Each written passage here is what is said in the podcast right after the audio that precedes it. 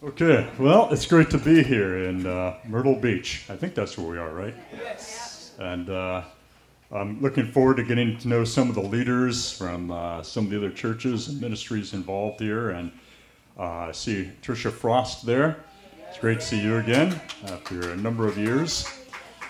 I think the last time I was in Myrtle Beach, maybe the only time I've been in Myrtle Beach, I was on actually a motorcycle tour. And we stopped by here on a friend of mine and we spent some time hanging out. But uh, it's good to be with you. Um, I just want to uh, give you kind of a focus on what I sense the Lord to focus on um, this weekend. I want to talk uh, or gear ourselves primarily towards being what I call big picture Christians in our thinking. That I believe there's three levels of faith a Christian can have in life. The first level of faith is what I call Lamb of God faith. And Lamb of God faith is like what John the Baptist said when he pointed out Jesus is the Messiah. He said, Behold the Lamb of God who takes away the sin of the world. And everybody who comes into the kingdom who is born again, they come in because of that initial Lamb of God faith. But that is foundational, and unfortunately, some Christians never go beyond that. And for example, you can talk to people who say they've known the Lord for 30 years and say, Well, what does God do in your life? What has uh, your testimony been the last few years? What's the Lord been up to, to you and through you? And they say, Well, I'm really looking forward to going to heaven. And, you know, 20 years ago I got saved from drug abuse or this problem or that problem. You say, Well, that's great, but what is God doing in your life right now? And sometimes they're just clueless because their faith has remained in the event of the cross but not moved into the real day to day relationship. The second aspect I call Jehovah Jireh faith because Jehovah Jireh, as most of you know in the Hebrew, means the Lord God provides. And when you're moving in that level of faith, there's very much a sense that God is actively involved in your life day in, day out. He is Emmanuel, He's the God who is there. And He not only wants to impart things to you, but He wants to impart things through you. And so there's an active, ongoing testimony and experience of the goodness of God day to day, week by week, month by month, season by season. But there's a third level of faith that I think God is really wanting to awaken the church in the Western world to, and that includes us, the United States. And that's what I call Lion of the Tribe of Judah faith.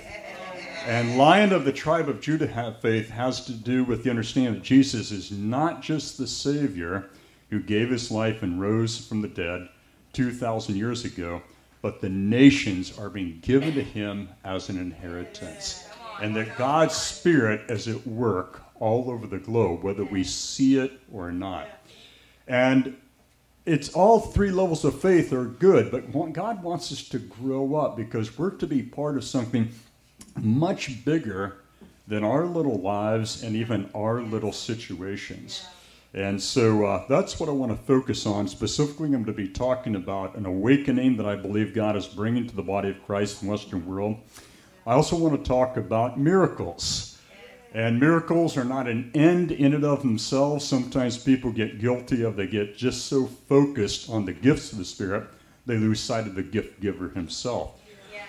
But miracles are something that, as Paul wrote to the church of Galatia, he said, God not only gives you the Spirit, but he works miracles in your midst.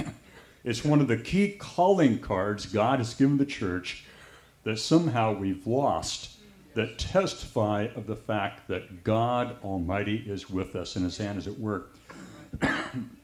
but also, and you can relax, I don't have COVID. it's allergies.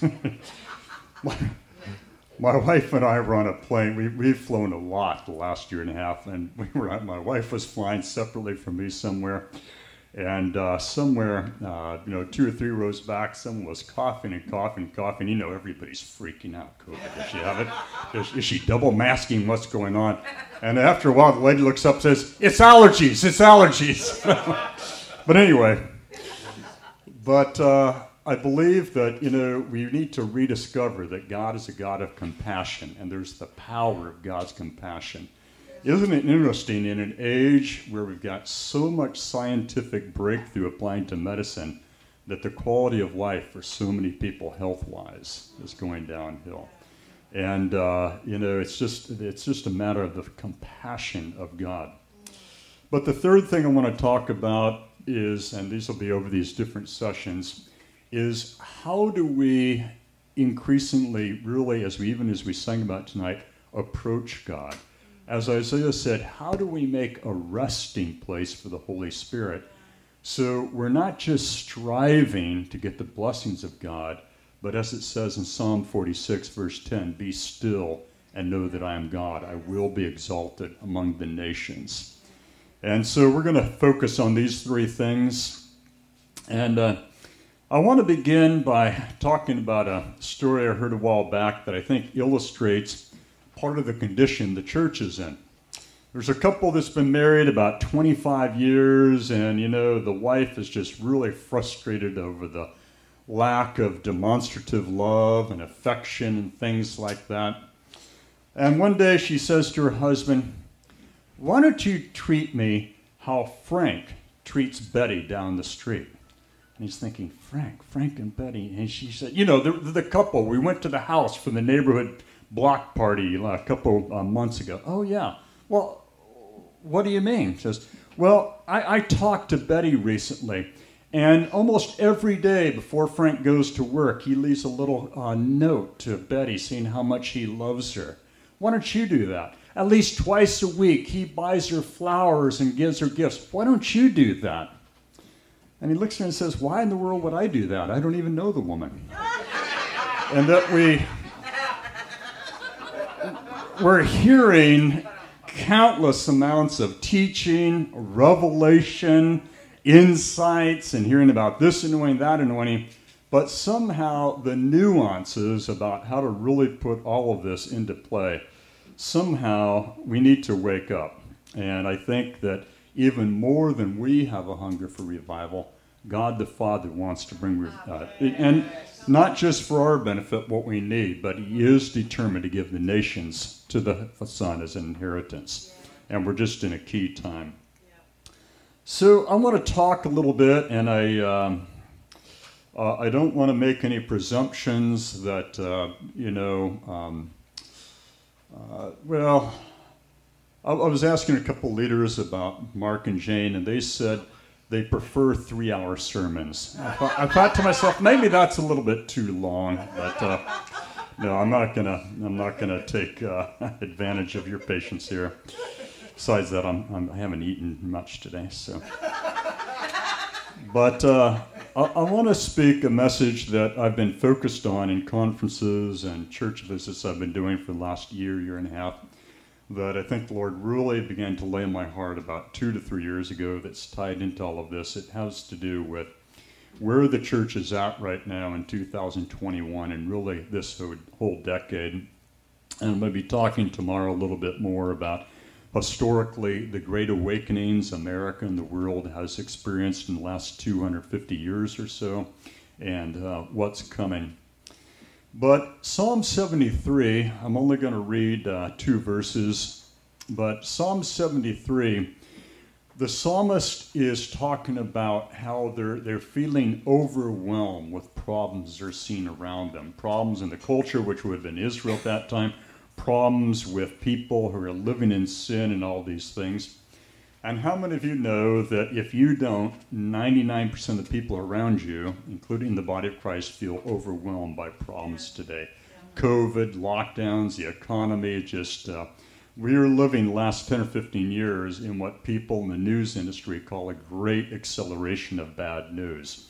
It's not just that bad news is happening, but the pace of which it's happening is historical right now. And we can feel so overwhelmed by what's going on. And this is the heart of Psalm 73. But then you get to verse 16 and 17, and the psalmist wrote, But when I thought how to understand this, it seemed to me a wearisome task until, say until, until I went into the sanctuary of God. Yeah. Then I discerned their end. And with all the talking heads out there, with all the so called journalists that aren't really journalists out there, with all the politicians, I don't care which side of the political aisle you happen to be in, with all the stuff out there on the internet, it's only by really knowing God and hearing from God and perceiving what the Lord is saying that we can really understand the working out and the ending of what God's wanting to do. I'm not saying that we can get wisdom for every single problem that we're afflicted with right now, but there is a faith and there is wisdom in that faith that God wants to impart for problems far beyond what we can understand. It says in uh, the, my mind's gone blank. It's either first or second Samuel. I love. Don't you love the fact that one time Jesus, quoting one of the Old Testament prophets, said, "Somewhere it is written." That gives us great leeway. If Jesus forgot where it's at, no, he never forgets anything. But it gives us a lot, of, a lot of leeway. But somewhere it says about David, and I think this is actually in 2 Samuel. But when David became king, the different tribes gathered together to officially make him king. And it says about the tribes of the tribe of Issachar, it says the men of Issachar were unique. It says they were men who had understanding of the times to know what Israel ought to do. And when we speak about the prophetic, it can't just continue to be an issue of I prophesy blessings over you, you prophesy blessings over me. Somehow we've got to move past this hunger for words of the Lord to the word of the Lord. What is he saying to church today? I'm not belittling personal prophecy, it's of great value when it's authentic anyway. But somehow we've got to come back to the original purpose of prophecy, which is seeing with more clarity the person of God. I, I, I love what it says in Revelation 1 the testimony, the revelation of Jesus. And that's really what the church is hurting for in this day and age, but we'll be talking more about that tomorrow. The, the body of Christ, I believe, in the Western world, particularly the United States, and I, I refer to the Western world because historically, over the last almost 40 years, my ministry has been primarily to not only North America, United States, Canada, but extensively in the UK, uh, Europe, and Scandinavia. In fact, there's somebody, here you see, is it Gina? That you actually translated for me a number of years ago in Stockholm, Sweden. I won't say how many years ago, but but uh, uh, primarily what, although I do minister in Asia and I minister, I've ministered extensively in Africa, uh, primarily the call I've had upon my life for the last uh, 40 years has been to see some of the ancient places of revival in Europe and North America, see those come back to flowing rivers instead of a trickle. But anyway, there is, I believe, biblically what could be called a slumbering spirit upon the church of the West. Most of you are familiar in uh, the parable of the ten virgins that Jesus shared, that there were ten virgins waiting for the bridegroom to come, and they were waiting and waiting. Actually, this is a picture of the church waiting for the return of Lord Jesus. And it says the bridegroom was delayed in coming. It was beginning to get dark. And it says they began to get drowsy. Now, all 10 of them were virgins, and I don't want to spend a lot of time on that aspect, but that's uh, symbolic to say all 10 of them maintained their testimony. They didn't wander off and get involved in this or that, they maintained their purity. And they all, all ten of them, began to feel drowsy. So this slumbering spirit is not just on part of the body of Christ, I believe, but upon all of us at this point in time, myself included. And it says that five of them, you know the parable, had brought extra oil for their lampstands. And I don't want to spend a lot of time on this, but biblically, oil is usually symbolic of the flow of God's Spirit. I love what it says again in the Psalms that in his light we see light. And the five of them who are running out turned to the others, uh, of running out of oil, their lampstands, and said, Would you give us some of your oil? And they said, Well, if we give you the extra oil we have, we won't have enough for ourselves.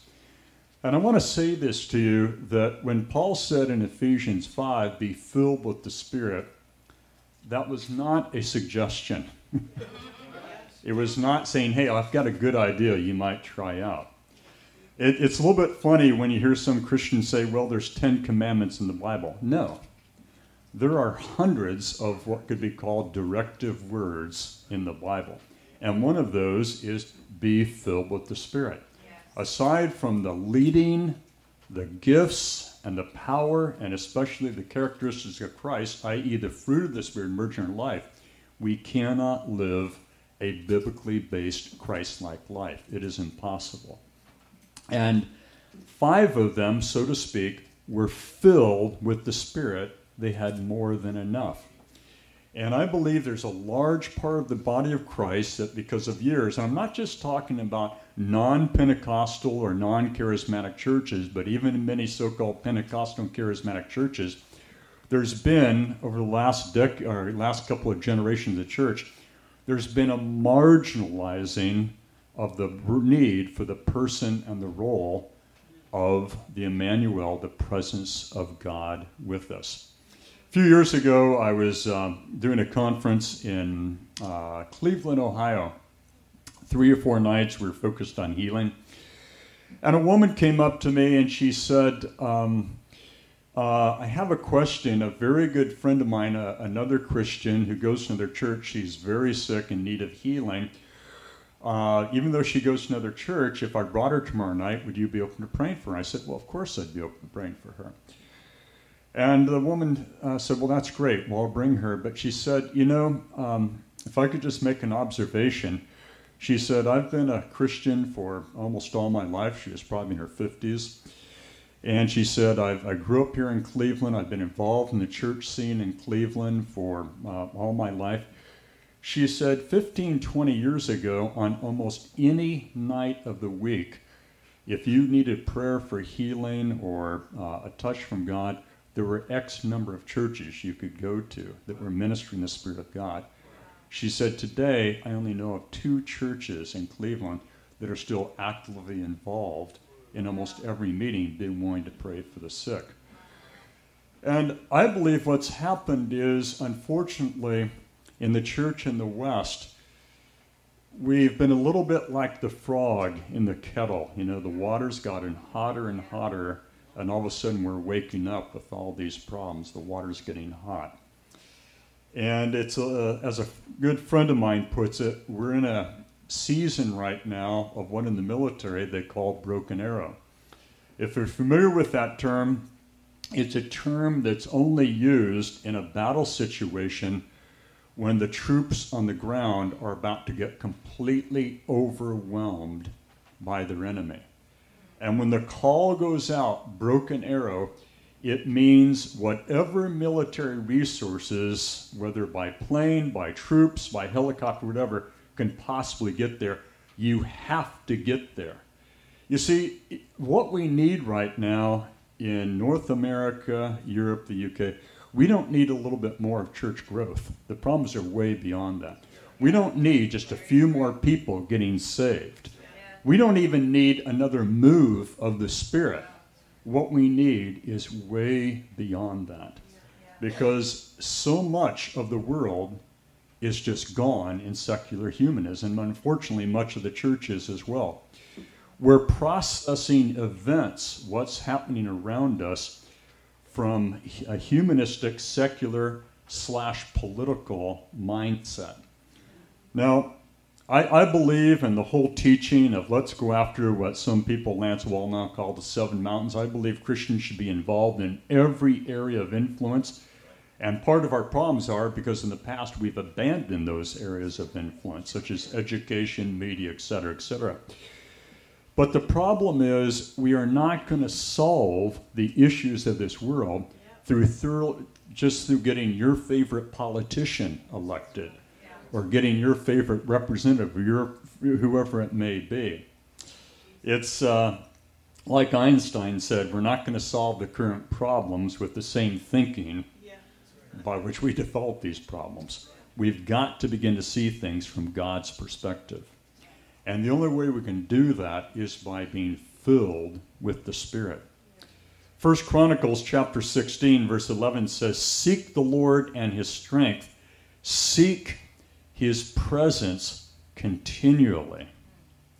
Ephesians chapter 3, verse 20 reads, Now to him, meaning God, who is able to do far more, say far more, far more, far more abundantly than all that we ask or think, according to the power, and the word there in power is dunamis, dynamite, the power of the Holy Spirit that's at work within us.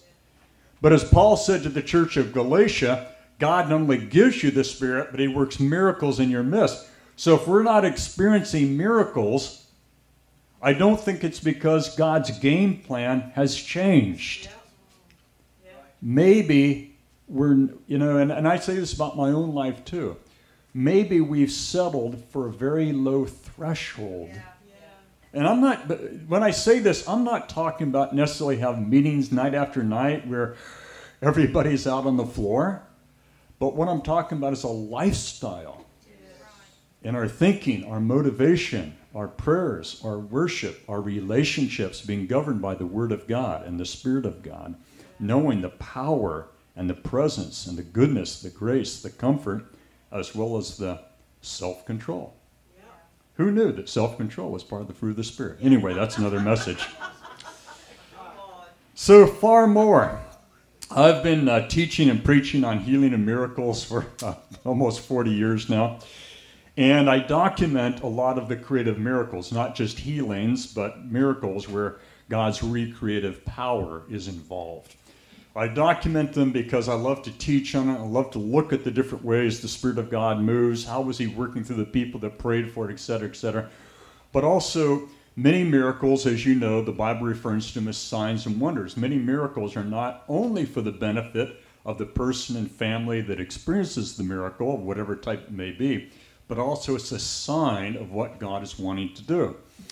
And recently in my home church, there was a, a, healing and a bit of a miracle that I thought was a prophetic picture of what God is wanting to bring us into, far more than we can think or ask. There was a Sunday morning, and during the ministry time, I gave a word of knowledge that the Lord wanted to heal people uh, with joint problems, particularly feet problems and ankle problems a number of people came up uh, for that, and that was this spring, and actually it was the Sunday just before Easter Sunday. So I was uh, was there for two weeks, and I'm, I'm, I'm there Easter Sunday, and I'm out greeting, smoozing things, all the silly things pastors are supposed to do. And no, I'm just messing with you. And uh, uh a lady comes up to me. She's about uh, 30 years old, and she said, I, I want to tell you what happened to me last Sunday uh, when you gave that word of knowledge about uh, feet problems. She said, I had been in uh, Costco the week before, and uh, I had uh, tripped and fallen, probably running to one of those free food deals they have in Costco. But anyway, no, just joking. You've never done that. But. But she said, I really messed up my foot. I had to go to the emergency ward, and uh, they've had a flexible cast on my foot. I've been in incredible pain. And she said, when you gave that word, I hobbled on my crutches up to the front, and some people on the ministry team prayed for me. And she said, when I got back to uh, my seat, I noticed all the pain was gone. I was walking without any pain and uh, without crutches. But she said, that's not why I'm telling you this. She said, uh, I think it was her left ear. She said, I've been almost completely deaf in my left ear for seven or eight years now. I wear hearing aids, the most advanced type. And she said, uh, while they were praying for my foot, something was happening that had never happened before. My hearing aid kept popping out of my ear.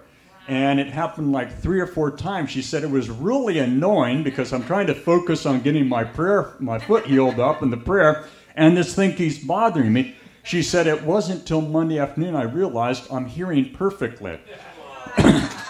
so we understood by faith that the Lord gave a word of knowledge. He wanted to heal people with feet and ankle problems, etc.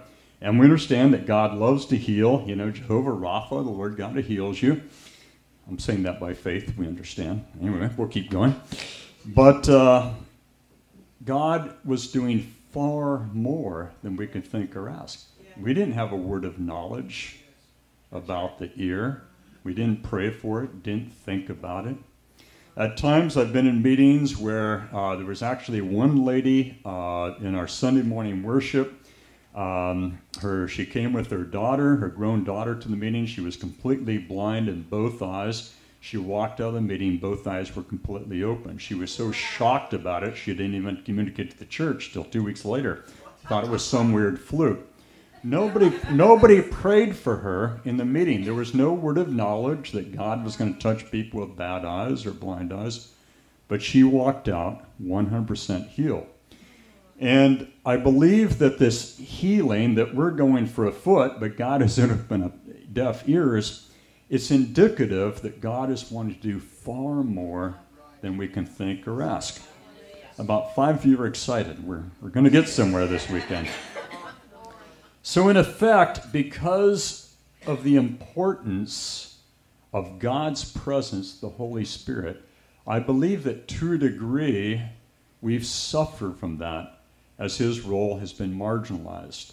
And as I said, you know, it's it's not just that we can discern things, but it's only by the input of the Holy Spirit that we can really come to grips with what the Word says. The Word was inspired by the Holy Spirit historically, we know that, like with the Great Awakening, you know, uh, in the middle part of the 18th century and the latter part that went up until about 1840, 1850 or so, and then the Great Awakening that happened uh, with the Azusa Street and in Australia, Melbourne, Australia, and also in Wales at the turn of the last century.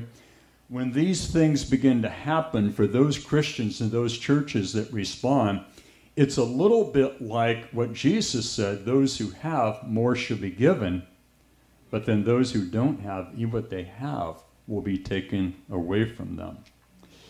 You know, we think about meetings like this. You know, we don't have 5,000 people here. And sometimes we look at our Christian activity, our church activity, and we think, well, how relevant is it to what we're doing to really to the big picture out there? It is very, very relevant because the Spirit of God moves in unseen ways and in ways beyond what we can understand. And we've all heard testimonies about just one person whose life is changed in meeting that goes on to be a world changer. But the opposite is also true that when God begins to bring about a move of the Spirit, there's a cost to not responding to that. Now, as I said, what I believe was the third great awakening over the last 300 years or so. Um, it really, uh, there's some debate about whether it started in Melbourne, Australia around 1904. In Melbourne, Australia, around that time, they began to have a, before the term home groups was even invented, they began to have a, a prayer meeting, began to launch out in homes. And at one point, they estimate that possibly 50% of all the, uh, all the homes in Melbourne, or, or I'm sorry, 25% of all the homes in Melbourne, Australia, were having weekly home prayer meetings. And so that means that possibly a large percentage of the Melbourne population was moving. It was an amazing move of God.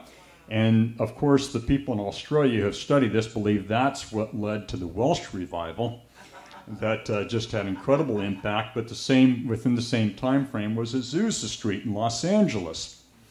And uh, Los Angeles, you know, what happened there was a small church. The building could only hold 180 people.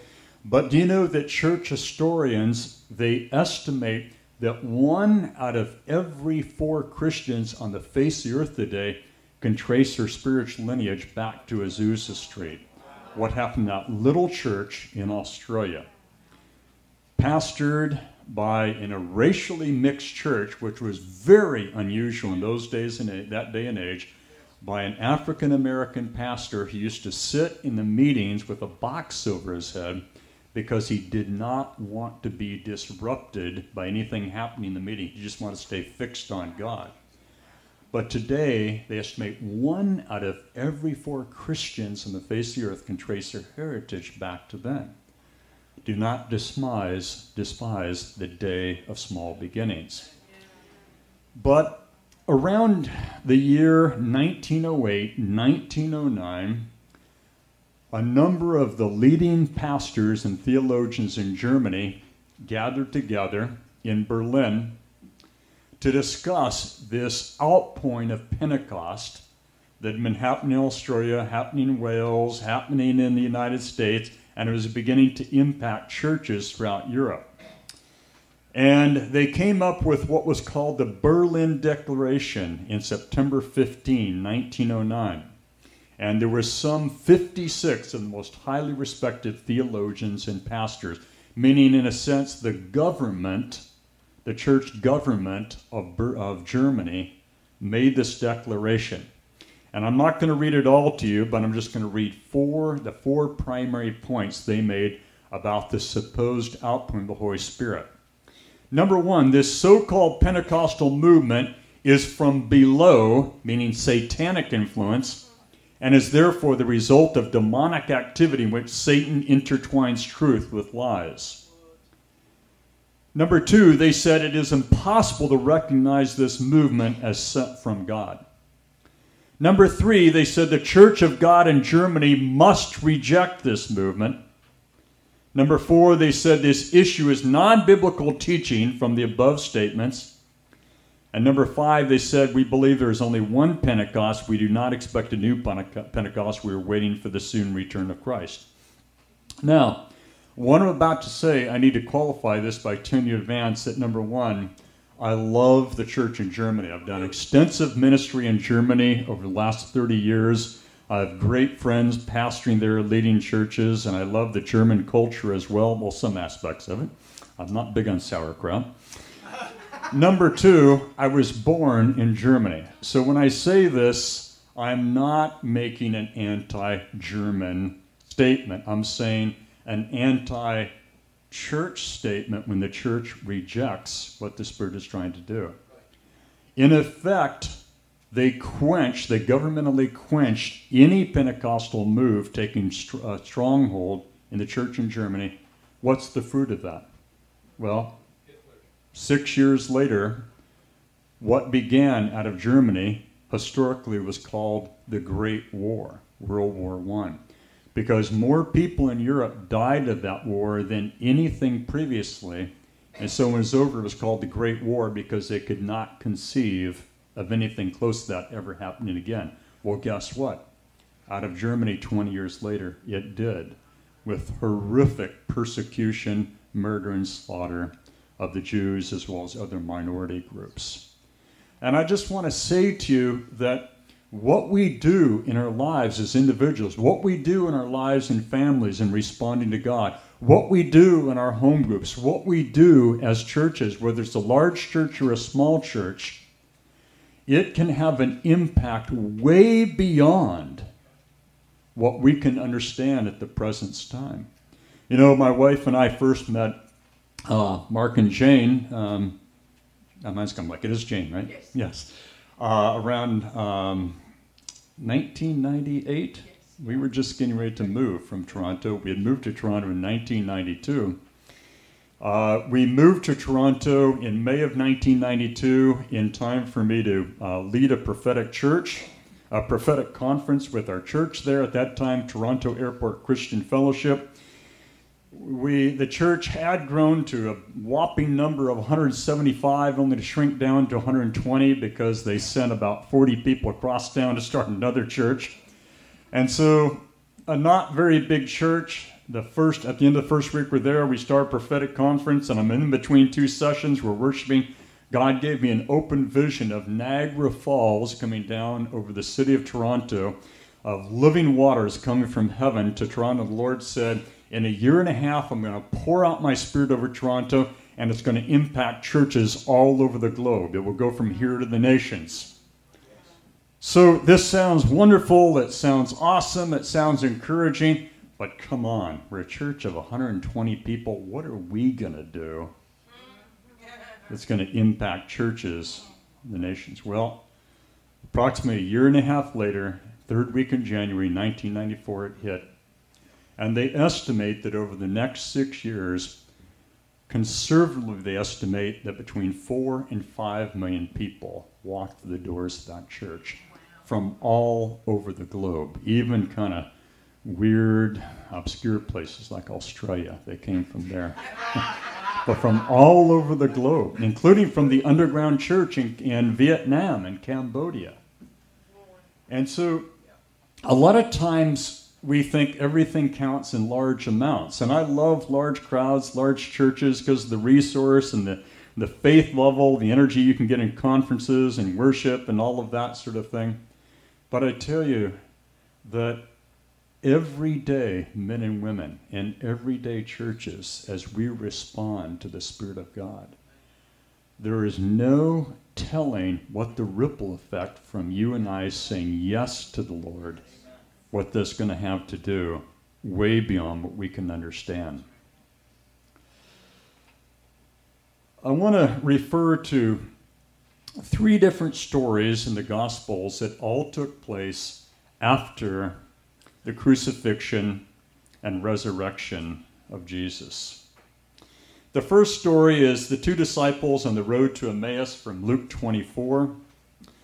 You know the story. The two disciples were walking along. They're talking about everything that's happened the crucifixion of Jesus and the empty tomb, everything going on. And they're just wondering, gosh, what's going to happen to us? Are we going to be persecuted as well?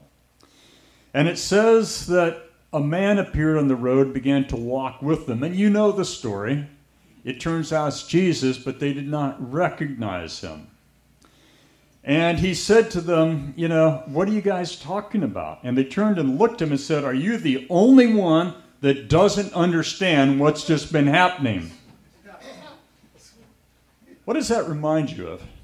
It reminds you of our prayer lives when we're going through a crisis. God, are you the only one that doesn't seem to understand what's going on here?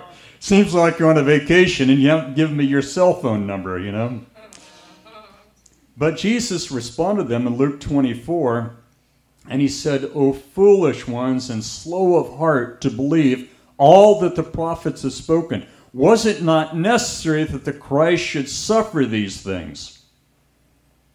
I wish we had time. I'd go into a little bit of theology of suffering, but I don't want to bring you down before you've eaten or whatever.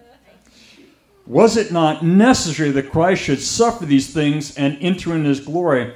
And beginning with Moses and all the prophets, he, Jesus, interpreted to them all in the scriptures all the things concerning himself.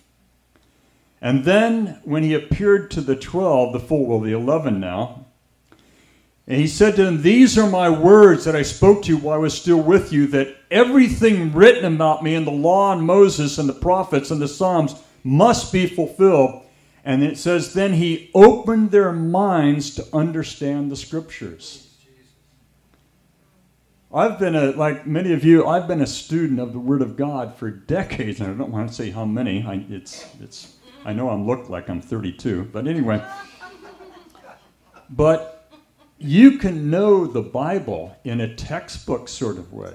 You can know the Bible in a scholastic sort of way. But unless we're filled with the Spirit, we're not really going to get what the Lord is trying to say to us and what the Lord is trying to say to the church. We need the Holy Spirit to open our minds to understand what the Word of God is really saying. One person is excited. I'll focus over here. You guys are on your own over here. Second story Mary Magdalene. She goes running to the tomb and you know the story the tomb, the stones rolled away, the tomb is empty. She turns and sees a man that she says she supposed him to be the gardener. Could it just be that until the Lord Jesus returns, he's going to appear to you and I in ways that we're not always going to recognize? So, how are you going to recognize him if you can't recognize him? Mary Magdalene, seeing Jesus, failed to recognize him, and she says, Can you tell me where they've taken my master? And it was Jesus, he said, Mary, and all of a sudden her eyes were opened up. See, that's what happens when the Lord personally speaks to you. Peter and six of the disciples, they know Jesus is resurrected, what he's up to, they haven't a clue. I know what you're thinking, sounds like us. But anyway, They went back to fishing all night. When in doubt, go back to what you used to do, right? they go back to fishing all night, John 21, and they didn't catch any fish. Very reminiscent of the first time Peter met Jesus. Fished all night. Hadn't caught anything. Jesus comes walking up with a big multitude, says, Take you out in your boat. Want to preach to the multitude? Sound vibration carries across water. So he preached to the multitude and he says to Peter, You haven't caught any fish, have you? No. He says, Well, just go out into deeper waters. Three years later, after the crucifixion resurrection, he says something different. The disciples, after fishing all night and having fish, they're coming into shore they're, they're not that far away, only 100 feet. They can clearly see this man standing on the shore. But it says they failed to recognize him. And he yelled at them, just like what Jesus had said to Peter three years before Do you have any fish? No. Well, he didn't to them, Go into deeper waters, because over three years they had gone into the deep waters of the Spirit of God. This time he said, Just throw your net out on the other side of the boat. And just like three years before, it's filled to the point of, of bursting. The nets are almost bursting.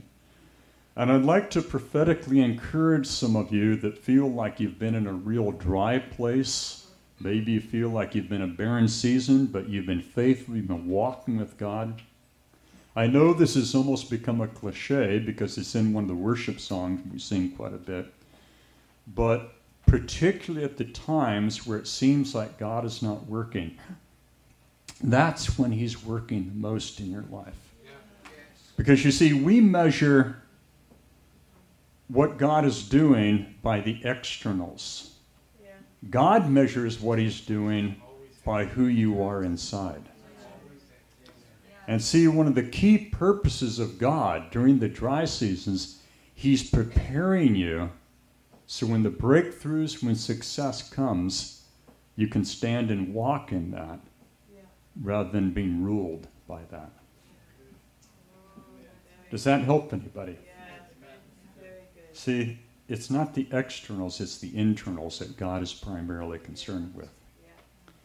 So here's the point the two disciples on the road to Emmaus, they see Jesus, but they don't recognize him. How could that be? Mary Magdalene she sees Jesus, but doesn't recognize him. How could that be? Peter and six other disciples, including John, they see Jesus, but they don't recognize him. How could that be? It's very simple, but yet it's very profound. That with the resurrection of Jesus, the people of God had transcended from the age of the law and the things of God being worked out externally to the Spirit of God now dwelling within. They were now in the age of the Spirit. See, up until the point, Mary and all these disciples, they could see and recognize Jesus with these eyes. Now, we recognize Jesus by the ears and, and, and eyes of our heart. This is why Paul prayed for the church in Ephesus may the eyes of your heart be enlightened. Hello. To know the hope of your calling. To know the surpassing greatness of his power. To know our inheritance in the saints of his glory. And through a political lens, through a humanistic lens, it's impossible to know the wisdom of God for this day and hour. We need the leading and the input of the Holy Spirit. When we look at the protests that have happened over the last three years, and we compare that to the protests that happened in the 1960s, there is one crucial difference. Both protest movements centered out of civil rights that is obviously a need. We see that quite clearly. But the difference is in the 60s, for the most part, not entirely, but for the most part, the protests were peaceable. That has not been the testimony, has it, over the last three years? There has been some, but where I live at in East San Diego County, kind of a sleepy, kind of older community in San Diego, just in one night alone, both of our neighborhood banks were burnt to the ground. Entire shopping malls were almost destroyed. Just incredible what took place. So, what is the difference between today and the early 1960s? Two things. The primary leader of the civil rights movement in the 1960s, Dr. Martin Luther King, was a man of God. And I know there's been some negative things written about him, but come on, none of us are perfect. But he represented the Prince of Peace, Jesus. And so he insisted on peace. What's happened in the last 60 years? In America, we have aborted over 60 million babies. If you have had an abortion, I do not say this to condemn anybody. We are all on a learning curve. We're all getting healed of our wounds. We're, we're all on the same page together. Please understand that. But there are some eight times in the Old Testament where God thoroughly rebukes any sort of following of the false god Molech. And six of those times, Molech was identified with child sacrifice. The people of the different nations, including sometimes the Hebrew people that sacrificed to Molech, they did it because of the demonic, depraved hope that that false god would bless them with a better life. Well, guess what? Primarily, the abortions that have happened in the Western world nation last 60 years have been because people wanted a better life and they thought they would have that baby. I don't stand before you and say that there's never, ever a reason for that, such as if the mother's life is in danger. I'm, I'm not going that direction.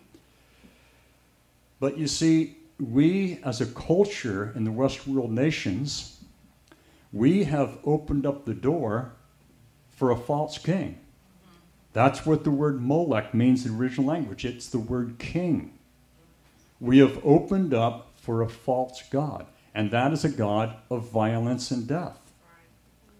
And so, as we look at all the violence that's happened in our nation, it's not the protest in and of itself that we're wrong. We've all seen some of the horrific things that have happened that led to those protests. But the direction the protests went into is something else entirely. And I think the real sad thing is that in wanting to be relevant to people, so much of the church has compromised on the Word of God. To the point where sin is no longer being called sin. G.K. Chesterton said this We do not want a church that will move with the world, we want a church that will move the world. And so when it comes to some of the hot topics of the day, like same sex marriage and all the different things like that, some pastors and some preachers said, well, we just don't want to offend anybody. God is offensive because he's God Almighty. He is the great I am, and we're the great we're not. He never apologizes for being God. I've known the Lord for well over 45 years. There is not one time that I've disagreed with the Lord that He said to me, You know what, Mark, maybe you're right. maybe I didn't think that one through too clearly. No. And people say, Well, if, if we just, you know, no, there's a whole art to preaching the truth in love, and I, I teach about that in pastors' conferences. I'm not saying we speak condemnation. It's not condemnation, it's the kindness of God that leads people to repentance. But what kind of doctor would it be if, because of some aches and pains, you went to him and he did a thorough diagnosis and he said, saw you had cancer, but he didn't want to tell you had cancer because he was afraid it might make you uncomfortable? We would say that's a terrible doctor. And people say, well, you know, saying these things might drive people away. Well, what about trusting in the anointing of the Holy Spirit? that it might bring conviction unto repentance. You see, the game plan has not changed over the last 2,000 years. The message of Jesus, the message of John the Baptist, the message of the 12 disciples was not come as you are and stay as you are. It was repent. The kingdom of God is at hand. And Jesus did not say merely seek the kingdom and its blessing. He said seek the kingdom of God and its righteousness. Anyway, I'm going to get off of that. I could keep going this direction for two hours, but I see the looks on your face. So, is it just a matter of preaching more the fullness of God? Well, that's part of the equation. The Apostle Paul said to the elders of Ephesus, he said, I did not withhold from you the full counsel of God. He actually said, I'm, I'm guilty of no one's blood because I've given the full word. I think it's a very dangerous thing, you know, that some pastors or preachers that have compromised with their God, we forget we're going to stand before the throne of God someday. I don't want, by the grace of God, anybody's blood to be in my hand because we neglected. But anyway, so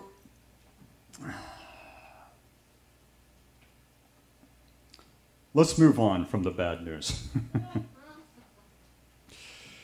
I've had uh, primarily uh, when it comes to direction for uh, prophetic words and things like that, sometimes over people, especially for churches and cities and occasionally for nations. Uh, the Lord speaks to me primarily through visions. And uh, some people say, well, that means you're a seer. Well, whatever works. but of the few, what I would say, authentic throne room revelations I've had, there are two to me that are highly significant. The first one was back in the early part of the 1990s, and it had to do with Toronto. And I had three different visions. That I had two about six months apart, where I saw part two of Niagara Falls, a waterfall coming from heaven over Toronto is going to go the nations, and the water is just going out all over the globe. But the third one I saw about six months before it hit was of the throne room. And what I saw was the Father on his throne, the Jesus next to him, and the Father before the throne of God. There was like one of those big blow up beach dolls, you know, with the world painted on a world map, because that's really how small the world is compared to the throne of God. Have you ever thought about, you know, I know you have thought about it, but have you ever considered that you know, the word tells us that we're seated in the heavenlies, you know, that when we're here worshiping God, whether you're by yourself or like here tonight or Sunday morning, wherever you fellowship at, when we're collectively worshiping God, that's when we're really practicing being seated in the heavenlies because we're joining in with the myriad of angels giving glory to Him. But anyway, the, this the world was hovering for the throne of God, and the Father was breathing upon it. You could see his breath like a cloud going forward. And most of you know the word for spirit in the Hebrew is the word ruach, that means breath of life. And um, as he breathed upon it, um, just uh, outbreaks of moves of the Spirit began all over the globe. And that's fine. I, I, I can say, okay, this is great, God. But then something happened that really caused my religious spirit to kick in, something I really felt uncomfortable with. I saw as the vision continued and the, Jesus was watching what the Father is releasing, Jesus started laughing. I thought to myself, Jesus doesn't laugh. He's holy. he's, he's serious. He's focused. I had been in meetings in 10 years previous to that where I'd seen people occasionally laugh uncontrollably by the Holy Spirit. But when that move, the Spirit broke out in Toronto, one of the primary manifestations was people just could not stop laughing. And the critics said, Well, why are they laughing? Because their heart is re- receiving an unfathomable revelation of the joy of the Father in them, his delight in them and the victory of Jesus. See, there's some things you experience that come first in the language of the heart and then the language of the mind. And sometimes your heart is grasping something more completely than your mind is. You say, well, that has nothing to me. Yes, it would, or else you wouldn't be here tonight. You didn't know what you were signing up for when you gave your life to Jesus, but you were being gripped by a greater revelation than you could understand at the time. And so when the move of the Spirit began, you know, it was in meetings, you know, all over the globe. In fact, in Stockholm, where there would be hundreds and hundreds of people sometimes just laughing uncontrollably from the joy of the Lord.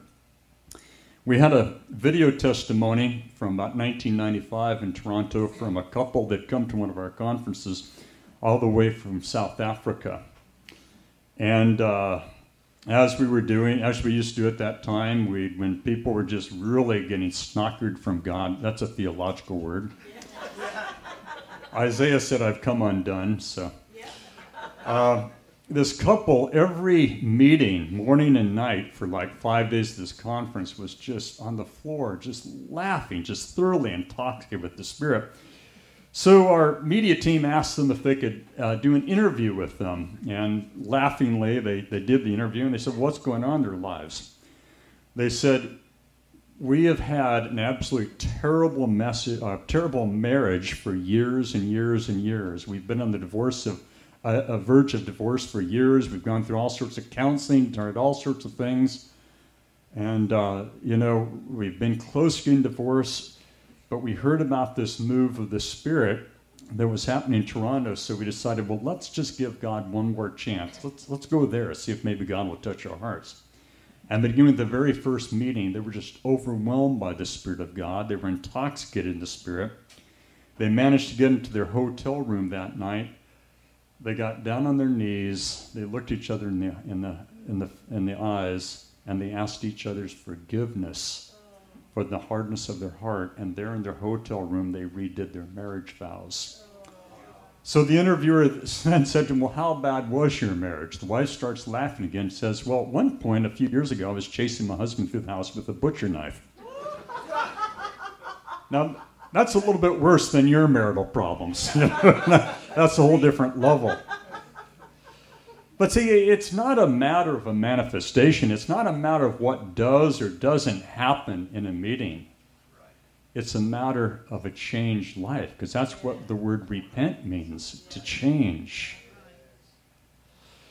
And so when I, I look back at that vision that I, I received in November or October of 1993, just a few months things broke out, it was significant to me, not only significant the incredible privilege of seeing that vision of the throne of God, but also history of what happened.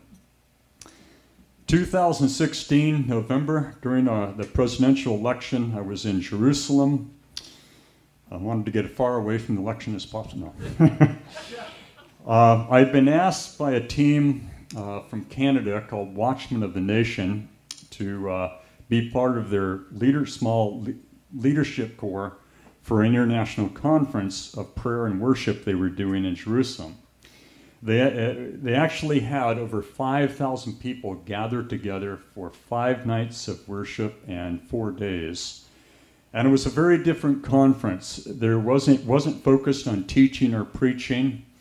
Uh, they began every meeting with lots of worship and about, I don't know, a handful of us would meet for an hour before every meeting, three times a day, and prayerfully talk about what we sensed the Lord doing. And uh, they had asked me to be there to help contribute to that. And I received a vision halfway through those four, five nights there in Jerusalem. Um, it was held in the, the sports arena outside of Jerusalem. And I think the second or third uh, night there during worship, I saw something quite similar to what I'd seen in uh, uh, October of 1993. I saw it again the throne of God, the Father, and Jesus. And again, the world was hovering before the throne of God. And the Father was breathing, but this time it wasn't like a cloud going forth there was these like if you've ever seen a really heavy wind and rainstorm when the rain's almost going horizontal there were from the throne of God coming red drops, blood red, symbolic of the compassion of the Lamb of God. And they were hitting different cities and different nations, and everywhere these blood drops hit, the fire of God sprang up at. And there began to just be intense moves of the Spirit, not necessarily like Toronto or anywhere else. I felt like the Lord said that the coming moves of the Spirit are going to be characterized by three things. One, a profound revelation of the majesty and holiness of Jesus. I believe from what little part I've seen, and nobody has the whole revelation, but from what little I've seen, I believe coming moves of the Spirit, the closest thing that's happened to that in the last two to three hundred years has been on those small islands off the north of Scotland in late 1949, 50, and 51, 52 in the Outer Hebrides.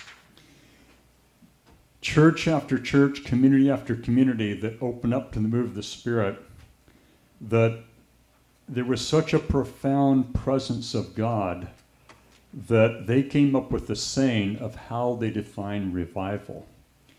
And they said, We define revival as such a heavy presence of God that people in our communities now begin to have a God consciousness.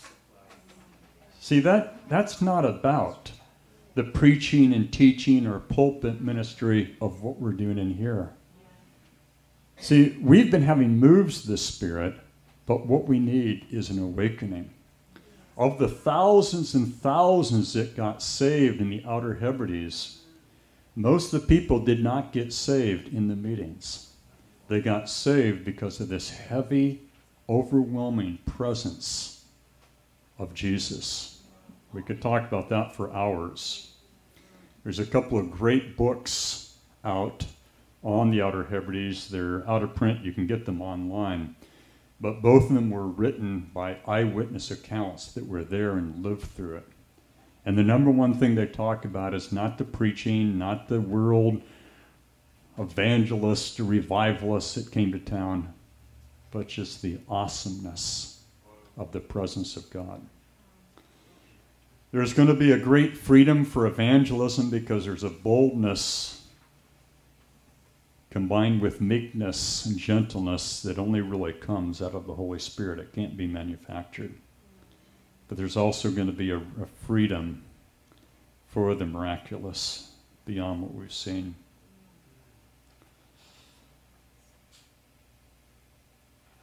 There's a, a, challenge prophetically, I believe the book of Job gives us. I know that's probably your favorite book. You know the story of Job, that he went through all these severe problems that he maybe never really did comprehend why God allowed those things to happen. But just two verses I want to point out to you that is towards the end of the book of Job when God began to start speaking to Job after all the hell he'd gone through the abandonment, the rejection, the loss, the death, family members, all of that. He said in Job 26, verse 14, speaking about God, seeing the outward things that he'd understood and seen. He said, Behold, these are but the outskirts of his ways, and how small a whisper do we hear of him. But the thunder of his power, who can understand? And I want to suggest to you that all of us, myself especially, we have seen and experienced so little of what El Shaddai, God Almighty, can do when it's His timing. But the second verse I want to relate to is out of Job 40, when Job really began to start hearing from the Lord. He said, Behold, I am of small account. What shall I answer you? I lay my hand upon my mouth. A friend of mine a number of years ago was ministering in uh, London, England, and he happened to be with a church that was primarily made up of immigrants from Jamaica to London. And I've done a lot of ministry in, in the UK and uh, England, and especially in London, some large cities, there'll be you'll be going down a, a, a busy two lane in each direction road, and then there'll be trees, and then there'll be it's not really a road. It's it's not even a, a frontage road. It's like a narrow uh, driveway, a communal driveway that the property shares. They can get in out of the driveway and then get to the road. It's not really meant for thorough traffic, through traffic. And the two brothers that picked my friend up, they got there very late to the hotel, and there was rush hour traffic, which is almost all the time in London. And they realized they're going to get the speaker late to the meeting. And so the driver was driving a Range Rover, a big old thing, you know. He looks over and he sees that little driveway road. It's clear for about a block or two ahead. Says, okay, we're going to bypass traffic here. So he pulls over and they're speeding up, which was thoroughly illegal going down this road. And then they notice all of a sudden, about a half block up, there are a whole bunch of trash cans lined up with just very little clearance. My friend's sitting in the back seat, his eyes are getting as wide as saucers, and he hears the guy on the passenger side turn to the driver and he said, Keep in mind, they're from Jamaica. He says, Small yourself up, Mon, small yourself up. I remember he shared about this in a conference we were at together. I'll never forget this. He said, This is the Word of God. We need to learn to small ourselves up before God Almighty. And we all have needs. You have needs. I have needs. We have things, family members, you know, especially in this day and age with all the economic uncertainty. Uh, we all know people that are desperately ill with COVID and other diseases right now. We all have needs. But that consuming fire that I saw, that those blood red drops hit, the blood of the Lamb, where the fire of God's holiness and majesty began to spring up, it was symbolic of God's consuming fire. People were getting lost, where we were coming back to the original words of Jesus pick up your cross daily, die to yourself. And to a degree, We've gotten lost in the focus of the unholy trinity of me, myself, and I. And we've lost sight of the Jesus of the book of Revelation. Yeah. That no matter how big the beast is, no matter how smelly and ugly the Jezebel spirit may be, he is the King of kings and Lord of lords. He has triumphed and he is triumphing we look at Afghanistan, and we could talk endlessly, as people have been doing for the last three weeks now, about the politics and the wisdom of the withdrawal, how it was done. But you know what, what something that satanically was really a precursor to a lot of what's going on there? Afghanistan, after Iran, for the last four years, has been having this is the second fastest growing church in the world. And it's all underground. It's all underground. Do you know that in Iran, right now, for the last year, there are actually meetings in mosques that are almost empty, devoid of people, because there is such a powerful move of the kingdom of God taking place. And it's all happening underground right now. It's all happening in house church meetings. Now, I don't want to, I want to bring this to conclusion. But a few months ago, I heard an opportunity. It was an invitation only meeting for a group of leaders in San Diego to hear from a guy who's one of the apostolic leaders in uh, the Church of Iran. And he talked about Afghanistan as well. But he said something very interesting about people in Muslim countries facing persecution towards Christians that give their lives to Christ. He said, when they talk about Jesus and when they think about Jesus, primarily they do not think and talk about him as Savior. They think and talk about him as Lord, God Almighty. And I, I, know in my heart of hearts that uh, you know there's so many good things you know that, that are, so many blessings in our country. I'm not diminishing that at all. There's a reason why people all over the world want to come here. Know, i know it's a shock to some but that's still a reality. But in the western world we need an awakening of the great i am the majesty awesomeness and authority of the Father and the only begotten Son that He's given the nations to. So, I began this trying to talk about the slumbering spirit. Let me finish with this. Ephesians, or Ephesians, Revelation. Where are we at? Chapter uh, 3. And to the angel of the church in Sardis, write the words of him who has the seven spirits of God and the seven stars. I know your works, that you have the reputation of being alive, but you are dead. Aren't you glad that sometimes the prophetic is steeped in symbolism? I'm glad he wasn't saying that in reality, but he was saying that in comparison to the life he had for them. You have the reputation of being alive, but you are dead. Wake up and strengthen what remains and is about to die. For I have not found your work complete in the sight of my God. Remember then what you have received and heard, keep it and repent. If you will not wake up, I will come like a thief, and you not know at what hour I will come against you.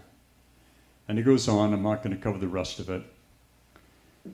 But how do we awaken ourselves from the slumbering spirit? Going all the way back to what we started with Psalm 73.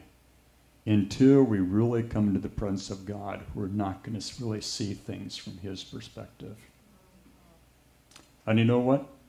God wants to do far more than we can think or ask to us and through us. Are you still alive? Yes. About eight of you are semi excited. We're going to, yeah, I won't say that. um, we're going to do some ministry tonight, and uh, uh, we can't just talk about being filled with the Spirit, can we? We need to give room for the Holy Spirit to stir us, to shake us, uh, to wake us up. But I will mention quickly, we, uh, in fact, I'm not going to spend a lot of time on it tonight, but we have uh, a number of my books and CDs and materials out there. Just one of them I'll mention quickly. Um, uh, back in 2008, a church I did a lot with that was based in Dayton, Ohio, a number of people financially just got devastated uh, because of the, uh, most of you remember there was a huge financial crisis that hit the whole world at that time. Ohio, a lot of the jobs were rooted uh, in manufacturing, and we had a lot of uh, jobs. Uh, factories closed their doors, cut shifts, all sorts of things. And we had people in our church that not only lost their jobs, some of them lost their houses, lost their pensions, their retirement fund, and uh, everything they'd been working towards, some of them for 25 years or so. But yet, in person after person after person, I, I began to hear amazing testimonies of God redeeming those situations. And so it, it, launched me out on a seminar I did a lot in 2017 and or 2008, 2009, 2010. I ended up writing a book about it called Breakthrough in Times of Breakdown. And it's based upon the promise in Psalm 37 that even during a time of famine, the righteous will prosper. And how many of you know biblical prosperity is having enough to give away? The goal is not to go from poverty to prosperity. The goal is to go from poverty to generosity. I was thinking three people might say amen, but okay, we'll keep going. So, this book, Breakthrough in Times of Breakdown, I think it's even more relevant today with all the lockdowns, the economy being shaken, and what we're seeing happening around us with COVID, all of that, because there's such a fear factor, even the body of Christ. I know nobody in these three churches I'm talking about the church down the street. They've got a real fear factor. But this is talking about the ways of God so that we can walk in that and know God's provision not only to us, but through us on every level. So let's just stand, if we would. Uh, Jane, are you up for just, they look like they need a little bit of mood music to take them up there. Um,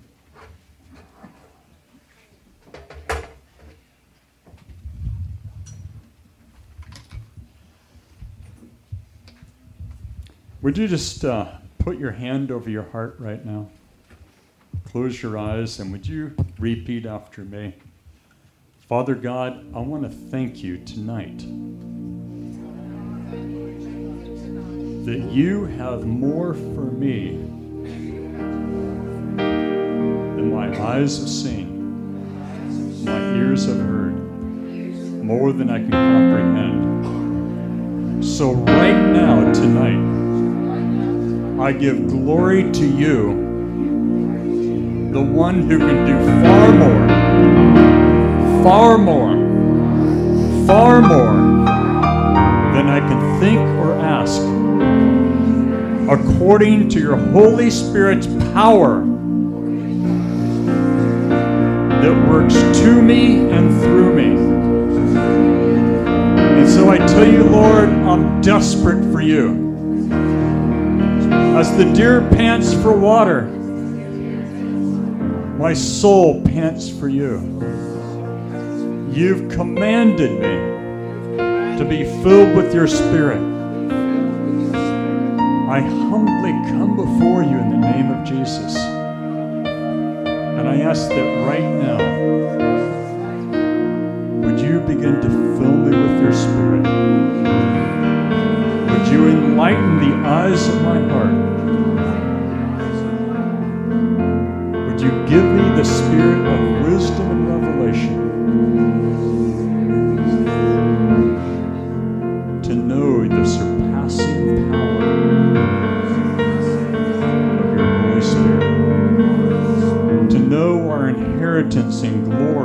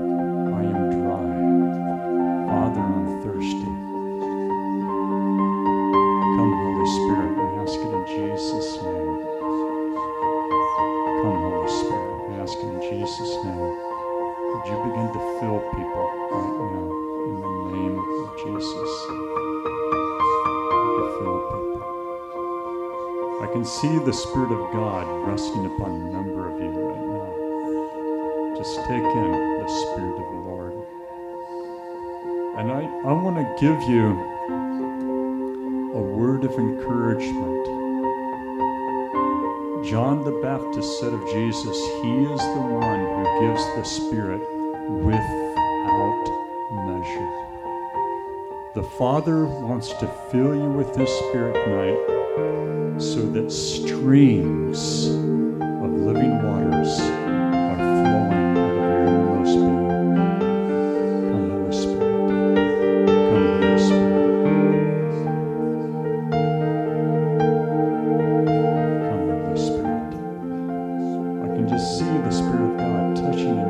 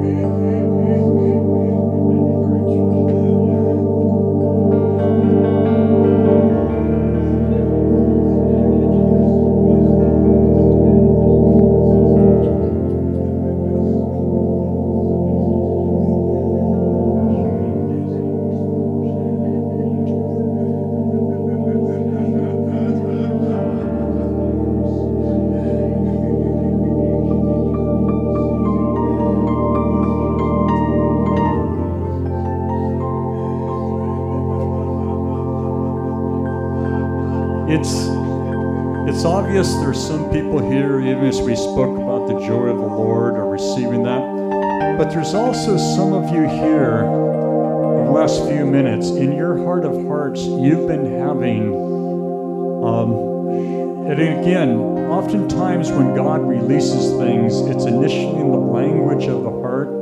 It cannot always be understood in the English or Spanish or whatever your native language may be. But there's some of you, you feel like you're being gripped right now. The last 10 minutes or so, or maybe the last, I don't know, hour, or maybe it started during worship earlier. You're being gripped by the holiness of God. And I want to, uh, we're not going to spend a long time here. We're going to be doing a lot of ministry tomorrow, praying for different illnesses, as well as we're going to pray for the impartation of the power of the Holy Spirit and for a fresh anointing for healing and fresh anointing for prophecy and miracles. But I want to close by saying if you feel in your heart of hearts that you're receiving a fresh download of the holiness of God and the glory of Jesus, I'm going to ask you to come to the front. Alicia,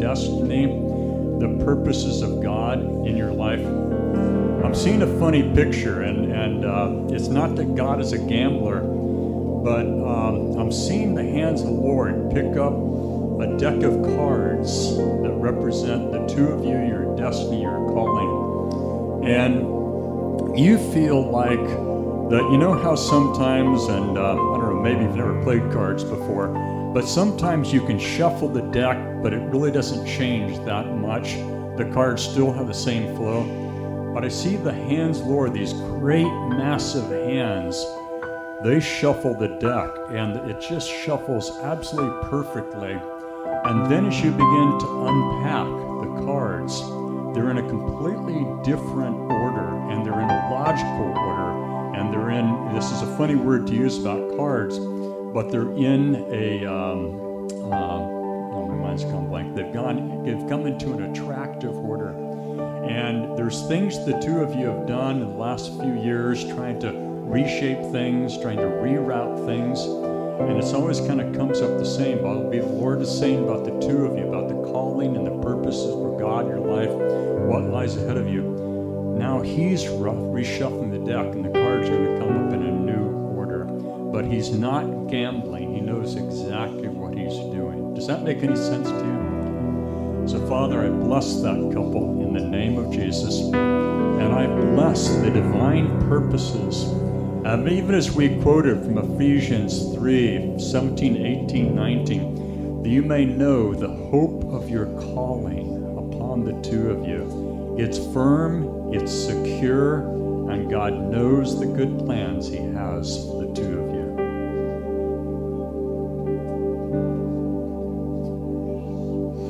Like I said, tomorrow we're going to be praying at different times for an impartation of spiritual gifts, prophecy, healing, miracles. I'm going to be talking about how we can facilitate making a rest place for the glory of God.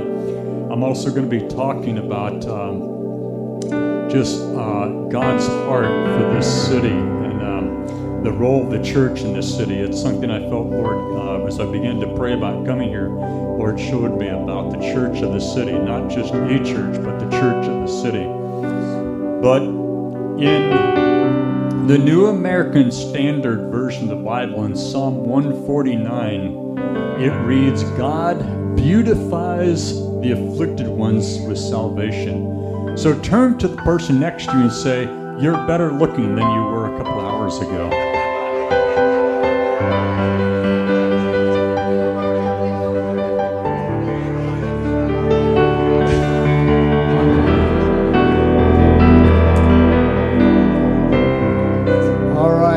Grab a friend and bring them back tomorrow. The doors will be open at 9:30 with refreshments and we'll begin at 10 and we'll see you in the morning. Go out and make a difference, full of the Holy Spirit. In Jesus' name. Amen.